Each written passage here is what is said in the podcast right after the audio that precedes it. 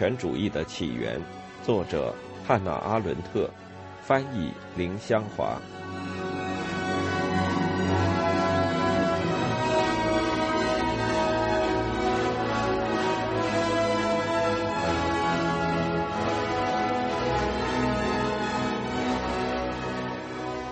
第二部，帝国主义。在紧接着的几年中，克罗莫顺从了混杂的统治形式。在他的信中，他开始论证这种无名称、无先例的政府，并且解释这种需要。在晚年，终于写下了论文，陈述种族的政府主要的内容。他完全可以被称作是一种官僚的哲学。克罗莫开始认识到，个人影响即使没有法律上或成文的政治条约。也足以在外国完全有效地监督公共事务。这种非正式的影响有益于一种定义明确的政策，因为它可以在任何情况下立即改变，在发生困难时不必将母国政府牵连进来。他需要一批受过高度训练、高度可靠的人员，他们的忠诚和爱国精神与个人野心或虚荣无关。他们甚至被要求放弃将他们的名字同他们的成就连在一起的那种人类抱负。他们最伟大的激情是要从事秘密工作，越是少谈起英国官员越好，扮演幕后角色。他们最蔑视的是公开露面以及乐于此道者。克罗莫本人在很大程度上就具有这一切品质，只有当他被从躲避之处抬出来时。当先前只有幕后少数几个人知道的事情弄得全世界都知道时，他才勃然大怒。的确，他感到自豪的是，多少保持隐秘的在幕后牵线。倒过来，为了使他的工作有可能成功，官僚必须感到不受一切公共机构的控制，不管是国会、英国各政治部门，还是新闻界，以及来自他们的赞扬或者谴责。民主制的每一步成长，或者即使是现有的民主制机构的简单功能，都可能只是一种危险，因为它不可能用一个民族去统治另一个民族，用英国人去统治印度人。官僚政治永远是一种专家政治，一种有经验的少数人的统治，他必须抵制，而且也了解来自没有经验的大多数人的经常性压力是怎么一回事。每一个人从根本上来说都属于没有经验的大多数，因此不能托付以政治和公共事务这样高度专门化的事情。再者，官僚政治家们对于政治事务可能根本没有总体观念，他们的爱国热情不应该将他们引导到歧途，只相信自己国家政治原则的内在优点，那将只会造成他们廉价的模仿，将自己国家的政治原则应用于落后民众的政府。根据克罗莫的看法，这是法国体制的主要缺点。谁也不会认为塞西尔·罗德斯因为缺少荣誉而痛苦。根据詹姆森的说法，他希望被人纪念至少四千年。然而，尽管他渴求自我的荣誉，他也同过分谦虚的克罗莫勋爵一样，主张不是张扬的统治。罗德斯在其二十余年公共生活的过程中，特别喜欢写遗嘱。他坚持在所有的遗嘱中写上，他的钱应该用于建立一个秘密会社，以便执行他的计划。他应该由希望做一番事业的人聚财支持而组织起来，以便最终会有两千名至三千名精力旺盛的人分布在全世界。每一个人应该在他一生中最易受影响的时期，把这个组织缔造者的梦想牢牢地印在脑子里。还有，每一个人都需按照缔造者的目标，经过特殊严格的挑选。罗德斯比克罗莫更有远见，他立即着手组织其成员全是北欧人种的会社，以使其目标完全是大不列颠的发展和荣耀，使他囊括整个非洲大陆、巴勒斯坦圣地、幼发拉底河谷、塞浦路斯群岛和詹迪岛、整个南美洲、太平洋群岛、整个马来群岛。中国和日本，最后还有美国。为了北欧人种的扩张，以秘密会社的组织形式建立一个统治全世界各民族的官僚政府。使罗德斯克服畸形的内心虚荣，并使他发觉秘密事物魅力的原因，同样使克罗莫克服了内心的责任感，发现有一种扩张并非有渴望获得某一个国家的愿望为动力，而是相信扩张是一个过程，而一个国家只是一块结石，用于进一步的扩张。从这种概念来看，对荣誉的渴望不会再满足于为了自己的民族利益而光荣地征服另一个民族。责任感也不会通过有意识地从事具体的工作和完成具体的任务而得到满足。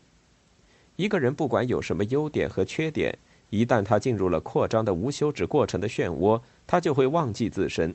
只听从这个过程的规律，将自身认同于一些无名的力量，为之服务，目的是维持这整个运动过程。他会想到自己只是一种功能，最后会认为这种功能性。这种动力倾向的化身是他能取得的最高成就。正如罗德斯十分愚蠢地说过，他的确不会做错事，他所做的都是正确的。他的责任是做他想做的事。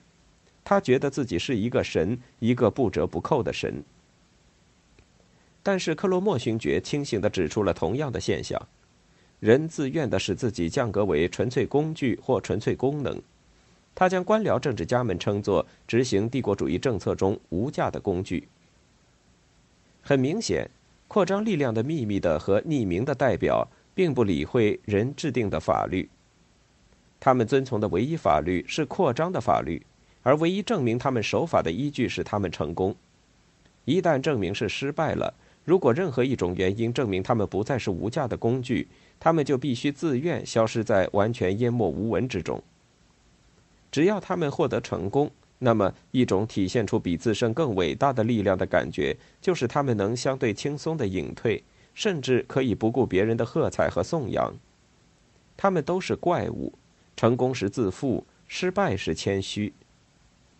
在官僚政治作为统治形式，其法律替换为临时变化的法令这种内在性质基础上，产生了一种迷信。认为人与历史的各种动力之间可能有一种奇妙的一致性。关于这种政体的理想，总是置放在那些躲在幕后牵动历史的神经的人身上。克罗莫在他和埃及的关系中，即使只是宣布埃及同英国合并，为了避免只遵从扩张的法则，避免受人为条约的约束，他最终避开了每一种书面文件或者任何一种实际上有形的文件之类。如此，官僚政治家回避每一种普遍法律，用法令来分别处理每一种具体情况，因为法律的内在稳定性要求建立永久的社群，在那里面谁也不可能成为一个神，一切都要服从法律，这对官僚政治是一种威胁。这一制度的本质是毫无目的的过程，其中的两个关键角色，一是官僚人员，一是特务。只要他们还只为英国帝国主义服务，这两种人就不会否认他们是屠龙手和弱者保护人的后裔，所以也绝不会将官僚政体驱使到他们的内在极端。差不多在克罗莫去世二十年后，一位英国的官僚懂得了行政屠杀可以使印度留在不列颠帝国之内，但是他也知道，要想使令人痛恨的英国各政治部门支持另一项十分现实的计划，那将是空想。印度的总督寇松勋爵身上显示不出克罗莫的那种高贵气派，他身上很典型的体现了这样一种社会：如果暴民们得到了一种以流行的势力态度为形式的种族标准，这个社会就会越来越倾向接受暴民们的种族标准。但是势力不同于狂暴，所以从来未真正奏效。英国保密局的成员们的情形也与此相同，他们也有辉煌的前身，屠龙手成为官僚政治家，冒险家成为特务。他们也可以宣称有一种基本的传奇故事，及吉卜林在《吉姆》中讲述的伟大游戏的传奇。每一个冒险家当然都知道吉卜林的意思，他称赞吉姆，因为他热爱的游戏是为了自己。每一个仍然能惊诧于这个伟大而奇妙的世界的人都知道，当传教士和慈善机构的代表看不到这个世界的美时，要反对这种游戏是很难的。至于那些认为吻一个白种姑娘的嘴是一种罪，而吻一个黑人的鞋是一种美德的人，就更没有权利说话了。既然生命本身最终必须出于自身目的去经历、去爱，那么游戏出于本身目的也必须去冒险、去喜爱。这很容易显示出是一种最强烈的人类生命象征。正是这种人性激情的底蕴，使基姆成为帝国主义时代的唯一一部小说。书中一种真正的兄弟情谊，细结着高贵的和低贱的血统。其中的基姆是一个绅士，一个绅士的儿子。当他谈论起锁链上的人，铁丝上捆绑着的所有人时，很正确的说：“我们。”这个“我们”从一个帝国主义信仰者口中说出来是很奇怪的。它的意义超过那些为无名字、只有一个数字和一个字母而自豪并守口如瓶的人，超过那些以头颅值钱而自豪的人。使他们成为同志的因素是作为人的共同经验，经受危险、恐惧、惊奇，没有固定的习惯，常常准备改变自己的身份，是生命本身的象征。例如，象征在印度各地发生的事情。都直接的共享生命，就像是他在整个印度来回穿梭，因此不再一个人在整个生命中独处。他本身又与一个人自己的个性和民族性。一个人从事伟大的游戏，他会感到好像只有他的生命才有价值，因为他已被剥夺了一切仍可能被认为是附属品的东西。当人斩断了他同普通社会的一切联系。家庭、正常职业、明确的目标、雄心壮志，以及生来即受所属社群保护的地位，生命本身就好像处于一种奇异而强烈的纯粹之中。当每一个人都死去时，伟大的游戏才结束，不是在他之前。当一个人死了，生命就结束了。生命不是结束在死之前，不是结束在人偶然取得他想要得到的成就之前。游戏没有最终目的，这使它危险的类似于生命本身。吉姆的存在，其魅力正是毫无目的性。他接受奇怪的任务，不是为了英国，也不是为了印度，也不是为了其他有价值或无价值的原因。为扩张而扩张，为权力而权力之类的帝国主义观念，也许与他很合适，但是他并不给予特别的关注。当然也不会去构想这一类的任何计划。他踏上了一条奇特的道路，不要去追究为什么，只要去做，然后去死，闭口不问任何问题。他只受到根本无止境的游戏及其本身的秘密性质的诱惑。这里的秘密性质看来又像生命的根本神秘性的一种象征。无论如何，对于天生的冒险家来说。对于那些凭本性生活于社会和一切政治团体之外的人来说，他们在帝国主义之中发现了一种无休无止的政治游戏，这不是他们的过错。他们也许不知道，政治游戏只有到大灾难时才会结束。政治的秘密性质很少终结于任何高贵的事物，只会终结于间谍的卑鄙欺诈。对于这些伟大游戏的参与者，有一则笑话。说他们的雇主知道他们想得到什么，利用他们热衷于隐匿姓名，而让他们做普通的间谍工作。但是这种追逐利润的投资者的胜利是暂时的，而且几十年后他们遇上了极权主义游戏者。这种游戏没有类似利润这样的外在动机，而只有谋杀式的效率，甚至吞噬了他的资助者。这时他们才知道受了欺骗。但在这一切发生之前，帝国主义者们毁灭了像阿拉伯的劳伦斯这样从冒险家转变为间谍的最优秀的人。后来再未有过这样一个体面的人如此纯粹地从事过秘密政治活动。劳伦斯无谓地以自身做实验，然后归来时却相信自己属于失落的一代。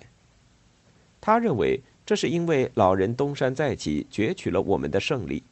目的是为了根据他们熟悉的先前世界的样子再造世界。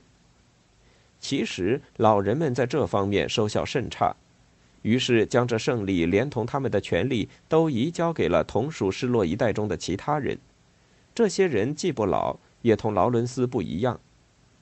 劳伦斯与他们的区别，唯在于他仍然坚持一种早已失去一切客观基础的一种只包含私人的，必定是堂吉诃德式骑士态度的道德观。劳伦斯受诱惑去当在阿拉伯的特务，因为他有强烈的愿望要离开一个充斥欲望、尊荣的世界。他的单调沉闷简直毫无意义，因为他厌恶这个世界，也厌恶自己。阿拉伯文明中最吸引他的一点是他的质朴的教理，也明显包含了一种质朴的道德观。他无需家庭守护神就能使自己变高尚。在他回到英国文明的环境之后，他最想避开的是过自己的生活，所以他最后令人不可理解的居然报名在英国军队当一名士兵。军队明显的是一个以舍去他的个性来换得人的荣誉的唯一机构。第一次世界大战爆发时，劳伦斯被派去阿拉伯和近东，去唤起人们反抗土耳其人的压迫，站在英国一边作战。这时，他真正投入了这场伟大游戏。只有当在阿拉伯各部落中间发动起一场民族运动，一场最终服务于不列颠帝国主义的民族运动，他才能达到目的。劳伦斯不得不表现出他的最大兴趣是在阿拉伯民族运动。他干得出色，是因为他自己相信这个运动，但是他后来又不属于他们，他根本不能够想他们所想和装扮他们的性格。他假装自己是一个阿拉伯人，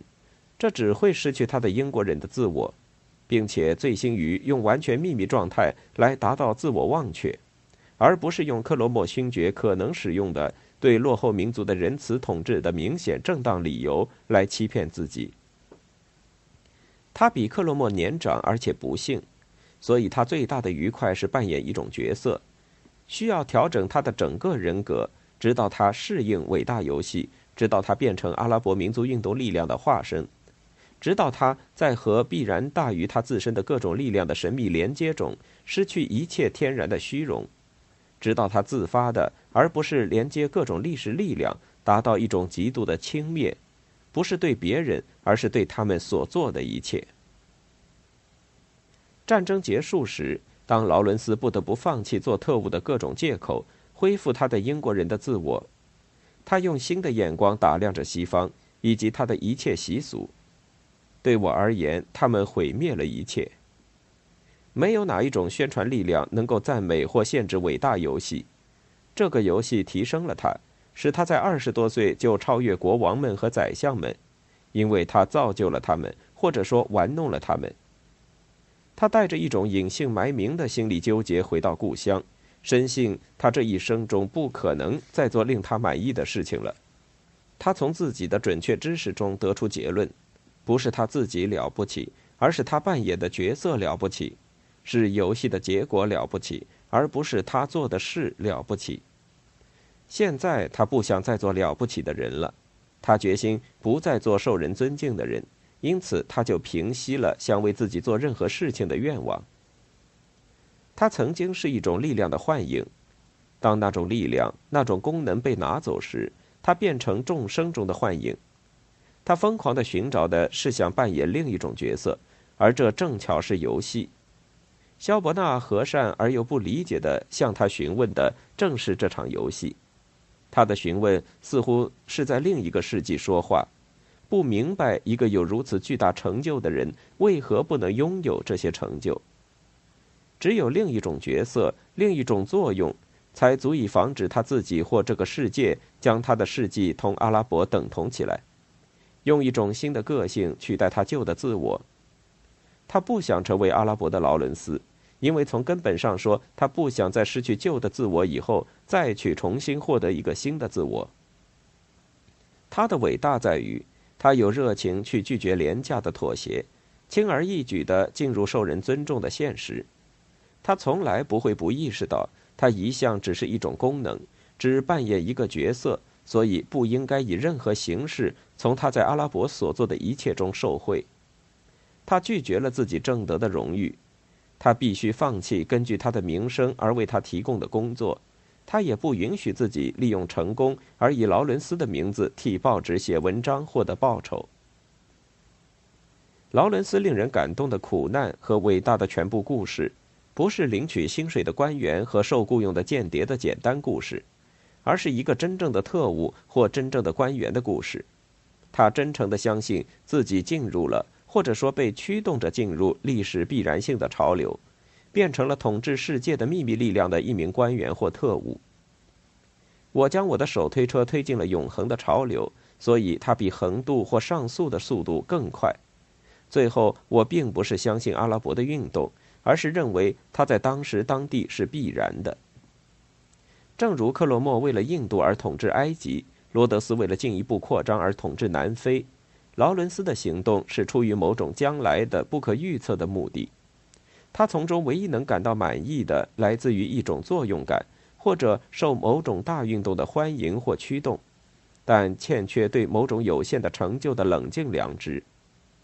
他回到伦敦后，处于绝望之中，想找到一种事情来取代这类自我满足，而只要从摩托车的狂飙中获得。劳伦斯虽然并未被一种狂热运动的意识形态控制，或许因为他受过良好的教育，不会受制于同时代的迷信，但他早就体验过那种魅力。那些迷信是永恒的运动之潮流，而他已经对人类一切可能的责任感到绝望。他投身于其中，除了某种朦胧的庄重和以正确形式为自豪，此外一无所获。我至今仍感到迷惑。个人的价值有多大？我猜想是很大的，只要他行事正确。那么，这就是西方人真正的骄傲。他不以自身为终点，就不再给世界规定法律而做一件自己的事或明显的属于他自己的事，而是只要他正确行事，他就有机会同历史和必然的各种秘密力量结盟，而他自己在其中只不过是一种功能。当欧洲的暴民发现白色皮肤在非洲可以是一种可爱的美德，当英国在印度的征服者变成了统治者，他不再相信法律的普遍有效性，而是相信他们的天生的统治和主宰能力。当屠龙手转变为高贵血统的白人，或者官僚政治家和间谍，在一种永无止境的运动中玩弄带着永无止境的未来动机的伟大游戏，当英国情报局。尤其在第一次世界大战以后，开始吸引英国的最优秀子弟，他们选择服务于秘密力量，在全世界为他们祖国的共同利益效劳，就无异于搭起了一座可能发生一切恐怖事件的舞台。所有这样的人聚在一起，就可能在种族主义基础上创造一个极权主义政府。在印度的官僚提出了行政屠杀。而在南非的官员们则宣布，在白人统治的道路上，不允许有例如人权这类伦理道德上的考虑成为障碍。令人愉快的事实是，尽管不列颠帝国主义的统治堕落到某种卑鄙的程度，在两次大战之间，残酷的程度减轻了，最小限度的人权总是受到保护。正是这种在普遍的不健康倾向中的小小改进，为丘吉尔所说的“清除陛下的帝国”铺下坦途。最终的结果可能意味着将英语国家改变成一个由各个英语民族组成的共同政治实体。